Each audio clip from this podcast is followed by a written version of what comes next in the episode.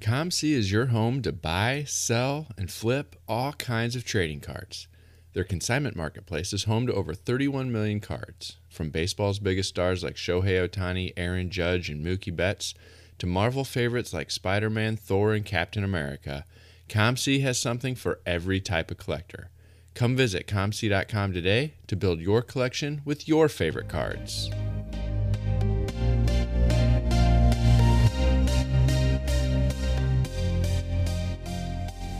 You're listening to the Wax Pack Hero Sports Card Minute, a podcast where we discuss both the hobby and business sides of collecting. I'm your host, Mike Sommer, and I want to help you buy, sell, and trade your way into a collection you'll love.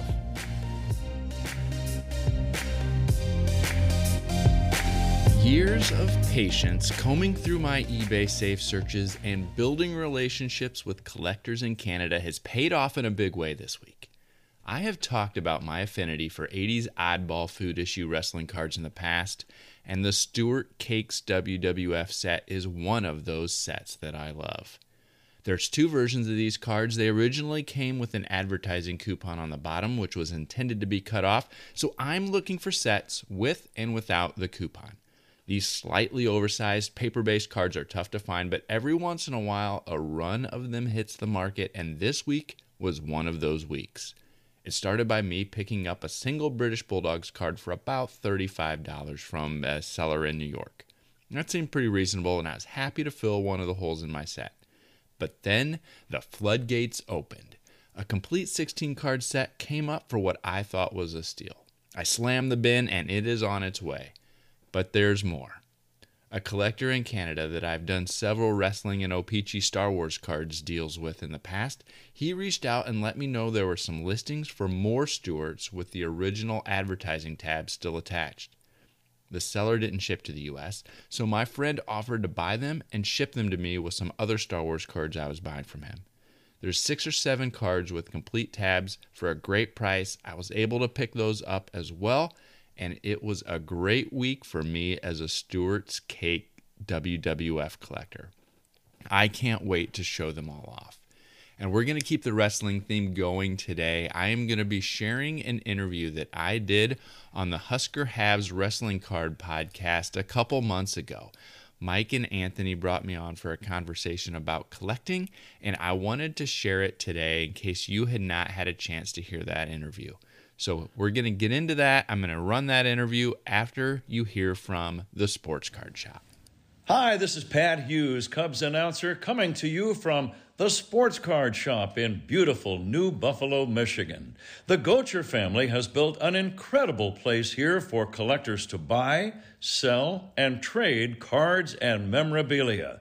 Be sure to stop by and let them show you around. TheSportsCardShop.com connecting sports, athletes, the hobby, and collectors around the world. Hi, this is Tony Rice, and I'm here to tell you the Gocher family has done it again. They just opened a sport card shop in downtown Valparaiso, Indiana, and it is awesome. If you're a collector, you need to check this place out. Tell them Tony sent you, and they get a free gift on your first visit.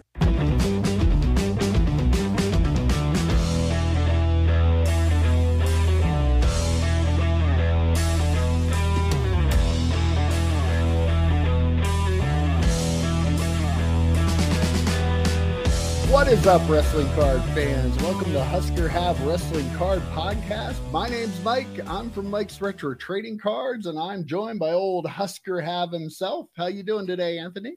Good. How's everyone doing? Doing good.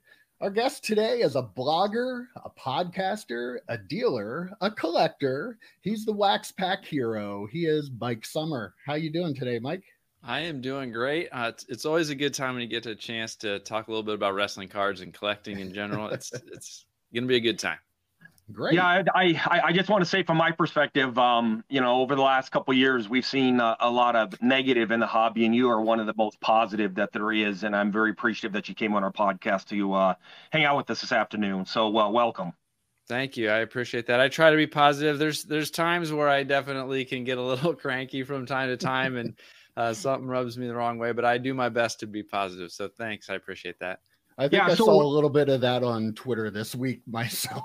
So I saw a little bit well, of that exchange. But well, well, the, the interesting thing because you know the, the, this this series podcast is kind of just I wanted to bring you on because you're kind of like me uh, a, a lot in regards to finding good deals, knowing how to hunt, and uh, and just collecting in general. What I call the art of collecting first and foremost, I want to congratulate you because you pulled up probably one of the best finds that I've seen probably in the last 10 or 15 years. And I'm not I'm not just saying that to blow smoke. I mean that in all sincerity.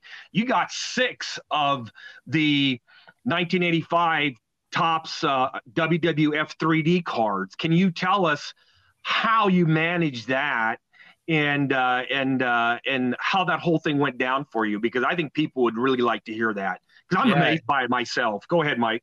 Yeah, it was so that was one of those issues or one of those releases that I had been after. One of my favorite things to collect about wrestling cards is some of the limited, more hard to find food yep. issues from the 80s.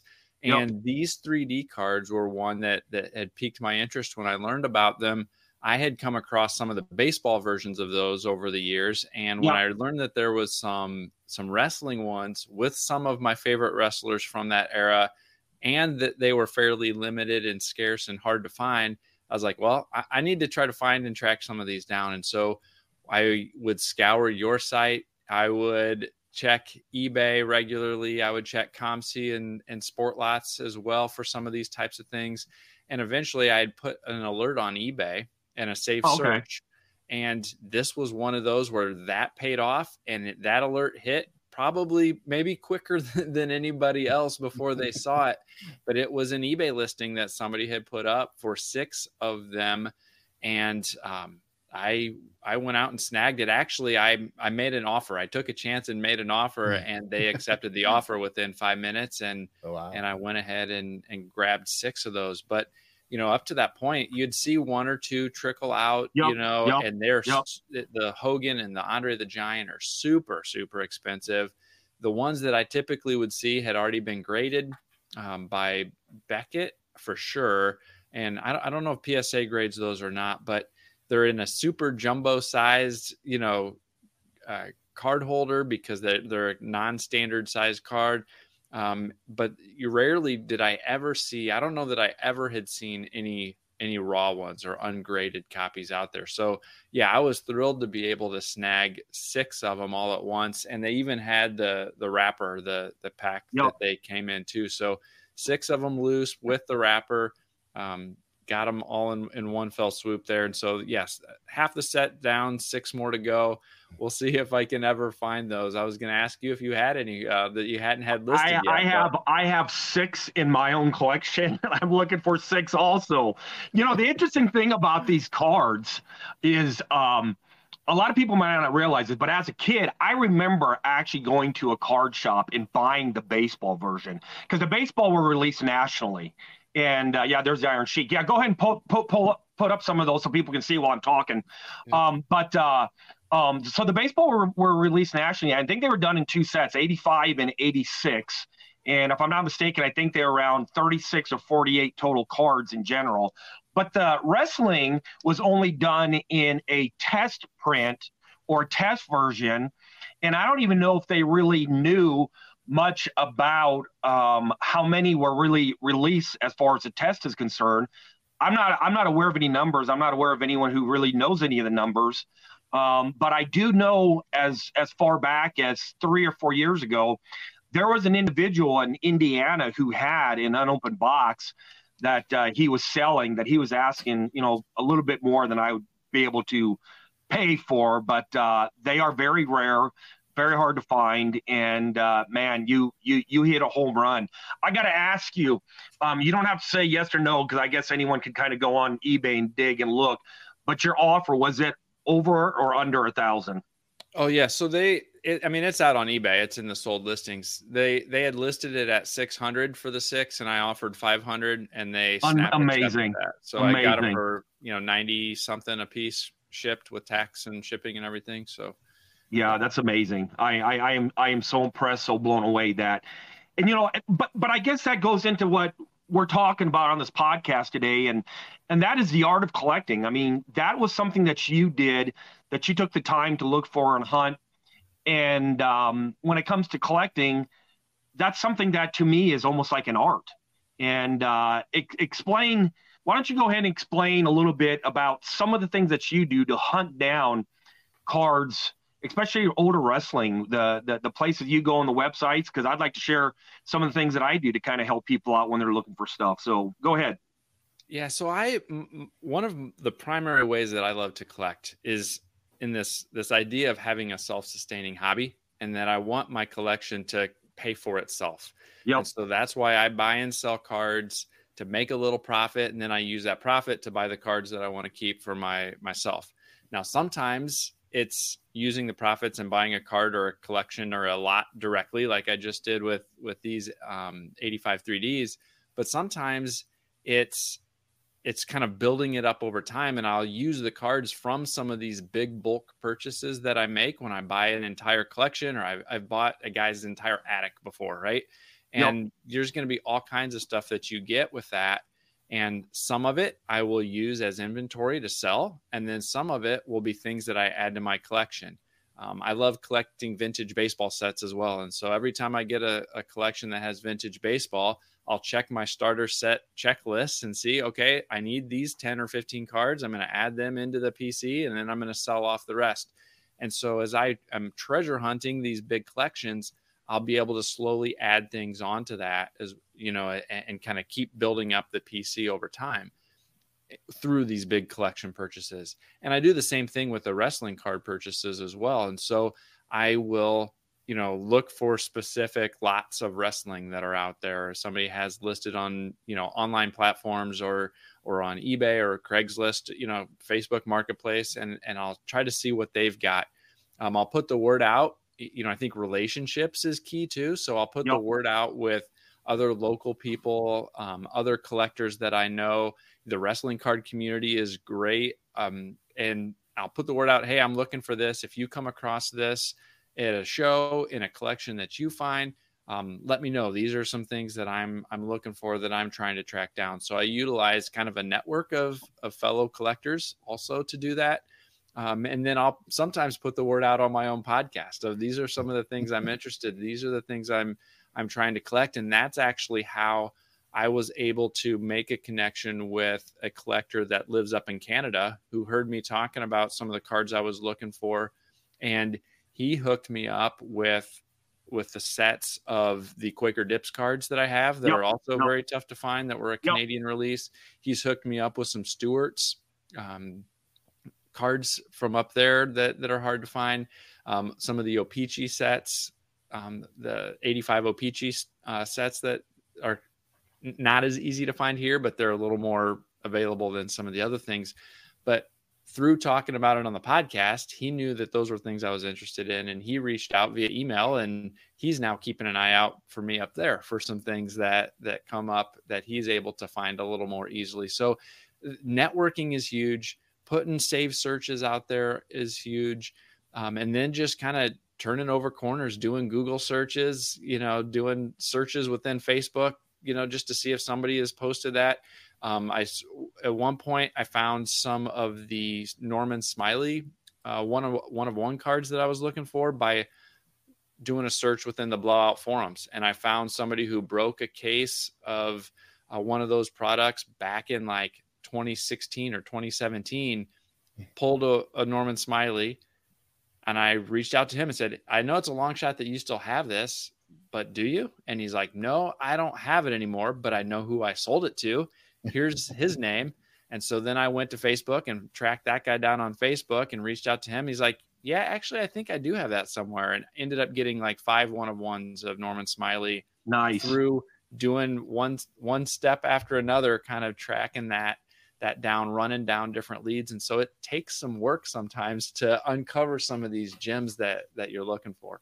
Yeah, it is a lot of work. I mean, it is. The I mean, work in quotation marks, but you know, you have to spend a lot of time when you're looking for this stuff, especially, you know, I collect Paul Heyman cards. So, you know, yeah, some of the newer stuff is a little easier to find, but like the older stuff, gets difficult. Like I was looking for the 92 uh, UK Topps card for quite a while, and I ended up actually buying a box because I couldn't find any on eBay. And then, you know, there were a couple listed after I bought the box and ripped it, but still, that was fun. But I mean, you have to invest a lot of time into this if you want to be able to find the stuff, the harder stuff that you're looking for. It just doesn't show up all the time.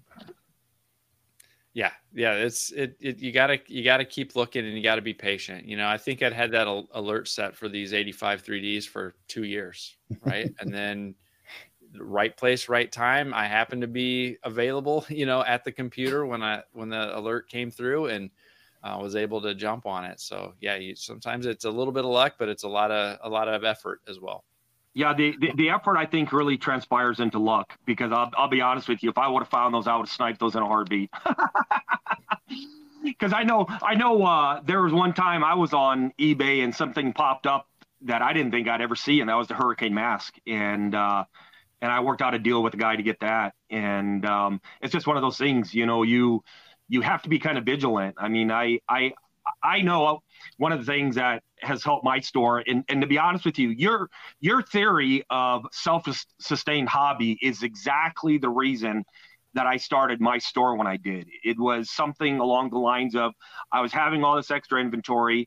Um, why let it just sit down here? Maybe someone else can use it. And so I would put it on there to make some money to be able to buy more stuff without having to take out any money out of my family's budget and that kind of thing. So I think it's great that you're doing exactly what you're doing because to me that's that that's probably the best way to handle this hobby is you buy sell and trade and you stay afloat that way instead of you know taking up so much debt and stuff like that through the years like some people that I know have done you know just to just collect because it's not worth it if you're if you're falling behind financial wise in this hobby. And I think it's cool how you go go ahead and go about do that. Some of the places that I use that a lot of people don't necessarily maybe look at much. Um, Etsy, uh, Mercari. Um, have you have you had any good luck with those, uh, Mike? I'm just curious because I've I've I've got some good, decent deals off of there, and and then the other one that does really wonders um, is Facebook Marketplace. Um, just doing general searches for cards, you'd be surprised how many times you can find someone who has a lot of football cards they're selling, but then you see in the picture there's about two or three hundred wrestling cards in there. So I'm just curious what you what what are some of your other sites that you've had good luck with? Yeah, I've not I've not used Mercari um, or Etsy for that purpose yet, but maybe I should. I'm gonna I'm gonna note that down and, and start looking there. Facebook Marketplace for sure. You know, I have um, every once in a while um, on Twitter. You know, somebody will post some cards on Twitter and and some of the other social media stuff like that. Um, I don't think I've ever. I know people sell cards all the time on Instagram, but I don't think I've ever bought anything from a kind of an Instagram deal. But but Twitter for sure. Um, but other than that, it's it's kind of the the local stuff. You know, it, it, in the past, I've you know, there's our local area. Sometimes there'll be local classified ads and things like that that are that are out there that I, I will search for, or I'll put a want ad out there in a kind of a local classified type of deal and say, hey, I'm uh, looking to buy, clean if you're cleaning out your closet and you've got a bunch of cards you don't want, you know, let me know and we see if we can work something out. So I've I've kind of proactively put want ads out kind of in local marketplaces as well to kind of um, search for those types of things. And then there's a few um, dealers in our general area in central Illinois that I've been able to um, kind of approach and kind of work out deals sometimes. You know, I focus primarily on low to mid end cards, right? And there's sometimes mm-hmm. there are show dealers or there are other dealers who they don't even want to mess with that stuff. They just want right, to look at right. mid and high end. And I've been able to work out again, it goes back to relationship building situations where if as they get in collections and they focus on the high end stuff, they set aside all of the low to mid end stuff. And then eventually, every so often, we'll work out a big deal where I scoop up all of that at a great price and but they're able to still make their customer happy by buying and taking all of this stuff off their hands or whatever. So, you know, I, have utilized that as an approach to source some inventory as well. Yeah, yeah you and I live. You and I live in the same space there with that too, because I do the same thing. And like, I was just at a uh, the one local card shop, like in the town that I work in. I actually have been digging through the cards there, even their back room. they have a mm-hmm. back room, and the guy who works there and the guy who owns it has separate piles in the back room. So, over the course of probably four months or so, I was stopping over there once a week and spending two or three hours digging through cards. And I mean, he was happy to sell stuff to me. Like, he gave me great prices on it. Like, it, like you said, this is stuff that has been sitting here forever that I'm probably never going to move. So if you can do something with it, I'm more than happy to give you a deal. And, yep. you know, like building that relationship is a big thing. I was at another card shop that I go to quite a bit recently and kind of just threw out the red herring to the owner of that shop too. Cause I, I mean, I was talking about Chipper Jones. I run a lot of stack sales on Twitter and I sell Chipper Jones like crazy. I live in central Pennsylvania. Nobody around here ever sells Chipper Jones cards. Like everybody I talk to that sells cards, they're like, I can't tell you the last time I sold Chipper Jones. I'm like, well, I will buy them from you because I can. And that dealer was saying the same thing. He didn't know when. So I know he has a lot of collections. I kind of planted the seed, hopefully, that maybe he'll consider selling me some of his leftover stuff because I'll take leftover stuff. I'm sure the same way. Like not leftover to me, but you know, stuff you can go to and definitely definitely use it when you go through it. Yeah, absolutely. I think, you know, sometimes we can get in our own silos and we we know what we like, we know what um, a certain segment likes, but there is one of the things I've learned over these last several years is there is a collector for pretty much any type mm-hmm. of card. You know, totally. whether totally you're talking sports, non-sports, wrestling, modern, vintage, commons, up to you know the the high end six figure type cards. There are cards out there and a collector for all of them. Yep. And, it, and a big piece of me having that self-sustaining hobby is I, I've gotten I feel like I've gotten pretty good at being able to find the right marketplace for the right cards to make those two things match up and, and have those cards that those collectors are looking for in the right marketplace to be able to to be able to sell those and and make some money on them to then be able to to buy those other cards that I want to keep. And now, it's Mike, great too I, to be able to like. I, I'm sure you kind of feel the same way. I I think people sometimes think I'm a little crazy when I say this, but I like I like getting those cards from the dealer and then getting them to people who can appreciate them. Like, yes, I'm making some money on it, but like I do like appreciate being able to help out other collectors. Like, you know, every single Chipper Jones that I dug out of those boxes that have been sitting there for 15, 20 years are now going to new homes when I run a stack sale and people are happy to have those cards. And I like that. Like, I feel like kind of keeping the hobby moving, so to speak, by finding that stuff that is just tucked away that you know, like you said, you know that people want to buy, but you're digging through and you're spending the time to find it for them. Yeah, a lot of the stuff that I sell, you know, isn't the glamour type cards, right? But mm-hmm. um and, and that type of stuff, you know, set builders and people going after, you know, a player collection that has a bunch of 25 cent cards in it. You know, that type of stuff doesn't get near the the glamour, you know, on mm. social oh, media. That's not the stuff that gets highlighted. And so when I can kind of help meet those needs and they get super excited about being able to buy 25 or 30 or 50 Jose Canseco cards or whatever it is when they mm-hmm. come into the shop for five bucks or whatever we end up landing on, you know, that type of stuff is so much fun because they don't ever get that recognition or feel maybe as supported mm-hmm. with their type of collecting. Um, that that's just not what you see all the time.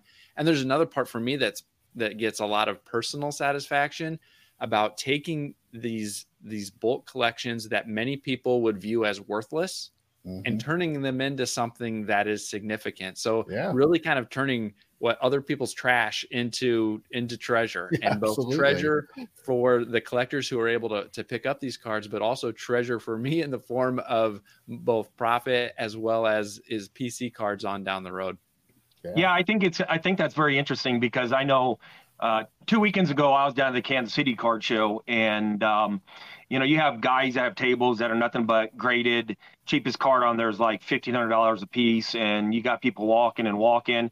And I have one whole table set up of uh, three tables that are nothing but quarter and dollar boxes, and I've got guys sitting in chairs going through that stuff with people waiting behind them to climb in to start going through that stuff. And I'm thinking, as you watch that more and more, you begin to realize that people want to buy a lot of cards. And this ain't just wrestling cards, but this was football and baseball and everything else that I had there. You know, by the time the uh, Saturday was over, you know, I have almost a thousand in my pocket just off of quarter and dollar cards and uh, these other guys are walking out complaining that you know well you know this I, th- I thought this Patrick Mahomes would sell or this but you realize that the guys who come to the to to, to buy a lot they they they want to be able to get a bunch for their collection I think that's the way we all are when it really comes to collecting is you know you don't you don't want just that one card that you're going to mortgage the house for but you want something that you're going to get a bunch that you can take home and put together in your set and your collection. And then the other thing I, I, I myself that I really get a kick out of is you you you buy these collections from some guys and you know you might sit on them for a couple years, but next thing you know, there's some base card, uh, and, it could be any sport um, that all of a sudden comes in demand, and you paid pennies for it, and you're turning around and selling it for 10 15 20 25 dollars. And you realize that wow you know just my little bit of time and investment made a big difference to contributing to uh, my hobby in general. Now here's a question i want to ask you mike. Um, i've seen over the last probably 10 years maybe and, I, am I'm, I'm curious your experience with this maybe a lot less large quality lots of wrestling cards showing up on ebay like they used to i i, I years ago used to be able to buy you know, large flat rate priority mailboxes filled with wrestling um, and stuff like that. I don't see a lot of those as much anymore. You'll see the Panini stuff, maybe not that big of a lot, but those bigger lots with those older cards like the Fleer, comic images, and that kind of stuff. I don't see those a lot anymore. What's been your experience with that? And is it possible that a lot of that material, even though is made in a decent quantity, is kind of drying up? Yeah, I think there's a, a, combination of some of it drying up. I think there's also the fact that, that there are more wrestling card collectors now, probably than there were, you know, five or six years ago when some of that was, stuff was happening. You could say the same thing on on the blowout forums. You know, there were there was a lot more bulk collections in the buy sell trade yep. blowout yep. forums in the wrestling section too, because I just don't think there were as many eyeballs on it, right? And and there weren't as many outlets or places to sell off some of the the commons or the lesser the lesser um, desired wrestlers. I, think you just have so many more people looking and snapping those things up. Every once in a while, I'll still find one, um, but but it's oftentimes similar to what you were describing before, where there's somebody lists a lot of cards or a couple binders, you know, and they say sports card binders or they say baseball or basketball card binders, but one of them or half of the binder is is wrestling, and unless you look through all of their pictures to to see, you you don't know that from the description. You know, those are right, the types of right. of situations where I'm still able to to pick up some stuff every once in a while um, when it's mixed in with a, a bigger collection. But it, it's it's tough to find, or at least it's tough to find at what I think is a good price. Um, the stuff that is a wrestling lot only now, uh, a card which is in my holy grail because I needed to complete a set just went on uh, eBay a week ago and sold the uh, Kurt Angle Relic All Access. I need that to complete that All Access Relic set because I have the Hurricane card. Um, but I planned on sniping that thing for a thousand, and then went it, it went for a little bit more than that.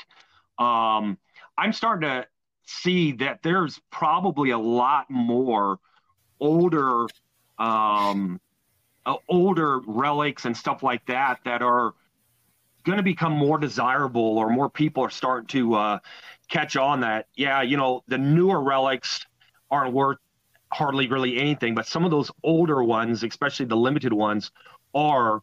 Have you have you been noticing more interest in that? And, and, and is there any out there that you're looking for your yourself right now for your collection Uh, from a, a relic perspective, yeah, yeah, I haven't noticed that a lot. I don't have a lot of those older relics from that era uh, myself right now, um, and so I haven't really been been buying and selling many of those. I, it for me, it's just more of in general. You know, the stuff from that era is harder and harder to find. You know, um, you know the things that over the last couple years that I was able to pick up, like the um, Fleer Stone Cold auto and the um, the Rock comic images auto, you know, kind of that stuff from the the mid to late '90s. The as I was doing my research on those, you could see that the prices were going up, just like you're saying on the relics. The prices of all of those autos were, have been going up. Um, the WCW autos, you know, all of those things from that era that I talked to people who bought them a whole lot cheaper years and years ago. Mm-hmm. Right, right. Those things are, are costing now. Um, from those things that I was was buying, yeah, you could see that the price had been escalating, and I could only imagine that the same thing's been happening with those relic cards too. Um, but I personally haven't been um, been buying or selling or, or trying to acquire too many of those relics. Have you noticed also how anything I would say around almost pre 2008 wax box, it, you almost cannot find it anymore. I don't care how hard you're looking. It's like they don't even exist. Have you noticed that lately?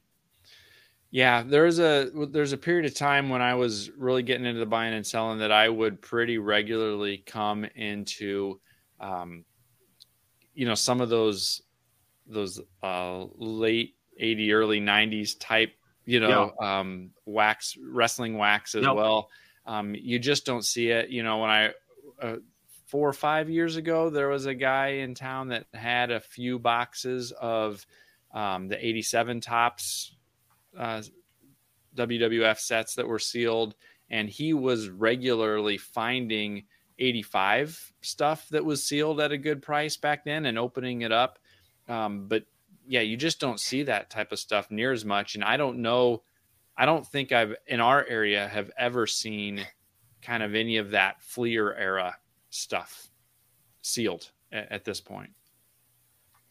Yeah, especially, I mean, once Fleer took over too, like I had a card shop back in that time. I was actually a huge wrestling fan too. So like it's kind of weird that I didn't open more of like the comic images stuff, but like it really didn't sell that well for as like as popular as wrestling was and as many people that were watching it on TV and going to the events, like collectors really didn't collect wrestling cards back then. So, you know, when you got into the Fleer, like I can only imagine the print runs of that stuff, like from 2002 and stuff like that are extremely low compared to anything that's put out today, obviously, and even probably the comic images stuff. So that makes it really hard to find some of that stuff, I would think. Yeah, I, th- I think you're right. I think that that kind of hits on it for for whatever reason. You know, it, I kind of equate a little bit of wrestling cards and r- racing NASCAR cards, kind of in a similar in a similar bucket because of the fact that there are a ton of wrestling fans who really don't have an interest in cards for whatever mm-hmm. reason, and there's a ton of racing fans that fill up those stadiums yeah. every weekend and just don't really care that much about cards. They'll buy nope. shirts yep. and yep. die casts and everything else, but yep. they don't care about cards. And I think wrestling's the same way. They they buy the merch and they buy figures and they buy shirts and but but cards just don't hit the same for so many of those those wrestling fans. I'm not sure why. Do you think I wanted to ask, ask you this because I saw you had the Topps living set for the wrestling on mm-hmm. waxpackhero.com. Yep. And do you think when Topps resumes the license of that, I, am not even sure what year. Do you know? Are you confirmed on a year of when they get that? I'm guessing no. it'll probably be 2025 ish. Yeah, I think I think it's like 2025. But I was wondering if you anticipate that they might start that back up again? I always loved those. I mean, they had some really cool. One of my favorite cards is the Gobbledygooker. Yeah, exactly. so, like, they just had some really cool and interesting cards, and I hope it's something that they decide to continue when they get the license back. I hope so. Yeah, I I enjoy those cards a lot. Um, you know, from a from a value perspective, the you know it's they're not all that valuable. You know, there's Mhm. there's a good number of them that will sell for less than than the original purchase price. There's a handful that sell for more. Um, you know, but for my own collection, like I I was I was buying I think five of every one, um, and then keeping one full set myself and selling off the other four. And uh, you know, I I hope they bring that back up. It's it's you know stuck on about a 100 i think right around a 100 is where it ended up getting capped off at and there was a lot of good names that didn't make it into the the checklist yet at this point so if they're able to bring that back i think that would be pretty cool i would be surprised if they don't Um, Yeah. but it would be interesting you know in the when we when we look at that set if they do bring it back and we look at that set 10 or 15 years from now there's going to be that one year where they made it and then there's going to be a several year gap Yeah. and I don't know if they would, you know, pick it right back up with the next sequential number with the same 85 design or whether they would skip ahead to maybe an 87 design since there was kind of a, a big, you know, gap in Yeah. production because of the license. But I hope they do because I, I love the concept. I love that idea of, of print to order, direct to the consumer, um, two two player or two wrestlers a week. You know, uh, I think I just I like the concept a lot. I liked it with baseball. I like it with Star Wars, and I liked it with with wrestling when they had it. So I hope so. Yeah, Do great. you um if if, if you had your choice, I I I, I, I got to ask you this question. If you had your choice between the two companies, Topps and Fleer, Mike, if you if you could have one of those companies come back and just start making product again, which one would you rather have? I think for me it would be Topps because that has the most nostalgia for me um, of cards. Um, you know, those first cards that I had ever ever gotten back in the you know eighty five and eighty seven. Um, you know, those are some of the the earliest memories I have of of having wrestling cards. Um, I was I I did not actually buy any of the Fleer products in pack form. Like that was the era that I was not actively collecting near as much. And so I, I don't have any personal connection to going to a store and finding those Fleer packs and, and buying them. And so for me, from a from a pure nostalgia perspective, I think it would be Topps. Um, I, I like a lot of the Fleer cards that that were out there, what they produced. I thought they were cool as I see them now and have learned about them later. Um, but I don't have that same personal connection to the the Fleer cards. I have a weird idea. So with Topps taking over the license, I know you have like the first Bowman search on on Mhm. your website there.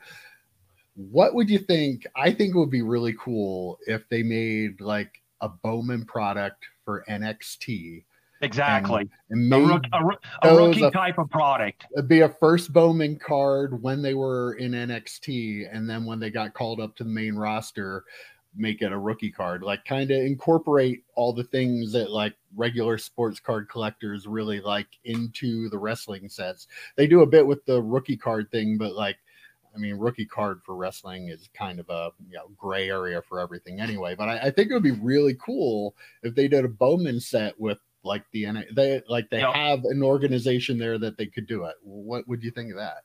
Yeah, that's a it's an interesting way to leverage that Bowman product line or the Bowman brand to Mhm. wrestling, which we've not really seen before, right? Yeah. But Mhm. but use use uh use that NXT as the Bowman as the Bowman line, and then Topps is kind of the the, Yeah. the, the big stage or whatever you want to call it. The yeah, that would be uh that would be a, a good way to to leverage to leverage that Bowman name. I wish uh, I wish Topps would do another line. It's funny you mentioned that, Mike, because I I've, I've always thought the same way about Bowman. Stadium Club. God, I wish they would do one Stadium Club issue of a wrestling product. Oh yeah. Bo- borderless, high gloss photos, the works. Uh, I would love it. I would just love to see that feel on uh, on a wrestling card if Top ever gets that. What's what's your thought on that, Mike? Oh, that'd be awesome. Yeah, I'm surprised that during that whole, you know, 2010 to what, 2021 when they lost, I'm surprised that none of those years did they ever do a stadium club line with with all of the different, you know, five or six releases, four or five releases, whatever it was that they were putting out every year. I'm surprised they never did that. They- that's never been done, right? Like there's No, never been no, a, a stadium club. No, the, the, the other the other thing that they could do, and I wish they would do it just once, is uh, an archive set like they did the NBA archives for the cards that were missing for the years that they didn't have the license. How cool it would be to have like a 60 to 75 card set that has like a 1970 version of Andre the Giant Topps card or a 76 version of Hulk Hogan, you know, when he first started wrestling back in AWA on what a version of that card would have looked like. They could do that with so many wrestlers through the years and that set would just be phenomenal. I don't know why they don't ever look at doing something like that because to me as a collector, you know, I collect baseball and football and everything else, and and and the nostalgia of the older feel, um, even like the newer stuff, the newer archives baseball, where they'll take like four different years and they'll you know do the modern day players on those cards. Man, I'd love to see them do something like that with archives, like they did the NBA archives when they first got their NBA license back. Yeah, and are you saying with the older wrestlers, like yes, the wrestlers yes, from that era? That, yep, yep, yep, yep. I wonder if that's what, part of the issue. I don't know how the how the licensing works for those players. Yeah, I don't know. I don't know. Wrestlers be, who are deceased or you know not part of the current. Um, you know, the, the yeah, current... they're probably if they aren't part of the Legends deal with them, they wouldn't be able to. They wouldn't be able to do it. Probably wouldn't be able to put any others in a set with them they could do something individually though, like you know, aside yeah. from that. But yep, yeah, like Leaf has cool. done, you know, with some of their products where they go out and get those individual individual mm-hmm. agreements. Yeah. Speaking of Leaf, about Brian Gray, have you found out anything more about that? Uh, no, no. I, um, you know, I've had a chance to interview Brian on the show before and talk with mm-hmm. him at you know the national and industry summit and some of the other industry events and um, you know but I don't have a close enough relationship where he was willing to you know spill the beans or or give yeah. me any kind of scoop on on kind of what's going on there but yeah you know with him kind of stepping down as CEO I was interested to see um, because I don't believe, as of this afternoon anyway, when we're recording, that there's been an announcement on how him stepping down as CEO in changes, if it does, his ownership of, yeah, of the company. That was and that was kind of what I was about. interested in hearing. Is is you know it's one thing to to step down, it's another thing to completely sell off your stake and and mm-hmm. be done. And so I was interested to hear kind of where that stands um, you know, I, I, have not heard from from anybody else or, or seen any kind of credible sources, you know, kind of of what's next or or you know if there are other shoes to drop besides the announcement of of kind of who replaced him that came out um, mm-hmm. yesterday, I believe. But um, at this time, it'll be a few weeks ago, I guess, by the time this and, releases. So yeah. And Brian and Brian was kind of a uh, big advocate for the wrestling aspect of the cards too, was he not? Mm-hmm. Yeah, he he had multiple wrestling releases over the last five, six, seven years. Now it wasn't an annual thing or like every single year, but he had several um, wrestling related releases that he put out over the last several years. They yeah, I'm really good stuff I'm wondering some of that too. Yeah. There were nice sets. The autograph checklist that they had on some of those were really strong for yep. for a product like that that's not a licensed product. Yeah. Yep. Yeah, because he had he they actually produced a card that's another one on my holy grail list. The uh, dual autograph of the Hulks, the Hulk Hogan and the Lou Ferrigno card. Mm-hmm. Um, who, whoever came up with an idea like that to do a, a card, I think is that, that that's that's pretty pretty pretty amazing an idea to come up with something like that because that that card I think would be a great card to have in my collection, but I don't have it at this time. we all have a lot of cards like that that we want that we don't quite have yet. Tell us a little bit about you know how you got into the website, the blogging, the podcasting. Yeah, so you know, I collected as a kid for years and years, right? But then I took this big, big gap kind of in my college and early career years. Um, I started to get back into cards in 2000, late 2015, early 2016 and as I was starting to get back into it, I realized that it didn't take long to realize that a lot had changed from the 80s and the 90s, right? Mm-hmm. And I, and it I kind of it kind of generated that idea of a self-sustaining hobby. I knew if I was going to collect the way that I wanted to collect and track down all of these cool cards, I was going to need to do something to offset some of the cost, right? And so I would start to buy and sell, you know, small collections to to offset some of that cost. I eventually kind of got this idea of, you know, if this if there was so much that I had to learn to get back into to get up to speed, right? There's got to be other people who are like me in similar situations. And how can I help them along with that education process so that they don't have to maybe go through as much as I did to, to figure it out. Um, at the same time, I had been listening a lot to Sports Card Radio, and they would talk a lot about creating content and the the how evergreen content that you're creating can lead to um, an opportunity to make additional uh, money, uh, you know, from the hobby as well. And so I would I thought about more about that and I said, well, that might be an idea both to start to make some money, but also to help educate at the same time. And that's kind of what led to me creating the blog back in 2017. And that's really what got things started. And as I would start to do more and more articles and start to engage more and more on Twitter from that, that led to the opportunity for me to come on as a guest to a few different podcasts and talk about the blog and what I had been doing there and kind of what I was hoping to accomplish with that. And I really enjoyed that process. And so I listened to podcasts all the time. I was like, well, you know, and I would listen to these other hobby podcasts and I'd be like, well, I I would say things a little bit different, or I'm not sure yeah. that that's how I would would approach that, or or my perspective is a little different. And I'm like, well, then you know, why don't I add on a podcast as well? And so in mm-hmm. 2019, the end of 2019, I went ahead and and launched the podcast as well, and so that kind of added a whole nother opportunity for me to connect with other collectors and be able to um, help share some of the ideas that um, I was using to have a self sustaining hobby. It didn't take too long before I realized I had as much fun, um, or maybe even more fun, having collector and company representative conversations and, and having and, and added on kind of the interview portions of those interview episodes as well. And so, so now I have probably about half my episodes on the podcast are interviews with other collectors or card rep company representatives or marketplace owners or marketplace representatives and kind of try to paint that full collecting picture for people uh, both telling telling the stories of other collectors as well as helping inform about what other companies and marketplaces and things like that are doing in the hobby. I still have the blog. I don't do that quite as often as i used to just between the podcast the physical shop that i opened up in 2020 um, and the and you know all of those things added together with my day job still is a lot is, of time is a big priority yeah. in the family. So i don't get as many articles published as i used to but yeah. i still usually get one or two a month up. Great. So why don't you uh, why don't you tell everyone where where where do they find you at as far as uh, um, your store and uh, your web pages and everything like that? Why don't you go ahead and let everyone know where they can find you at Sure. Yeah. So the main hub is waxpackhero.com. You can find all of the blog articles there and links to all the socials. The podcast is everywhere that podcasts can be found, pretty much. If there's one out there that you use that the podcast isn't on, let me know and I'll see about getting that added on there. Um, on Twitter, it's probably the, the most active place that I am on social media. It's at the Mike Sommer, and I'm Waxpack Hero on Instagram, TikTok, and Threads.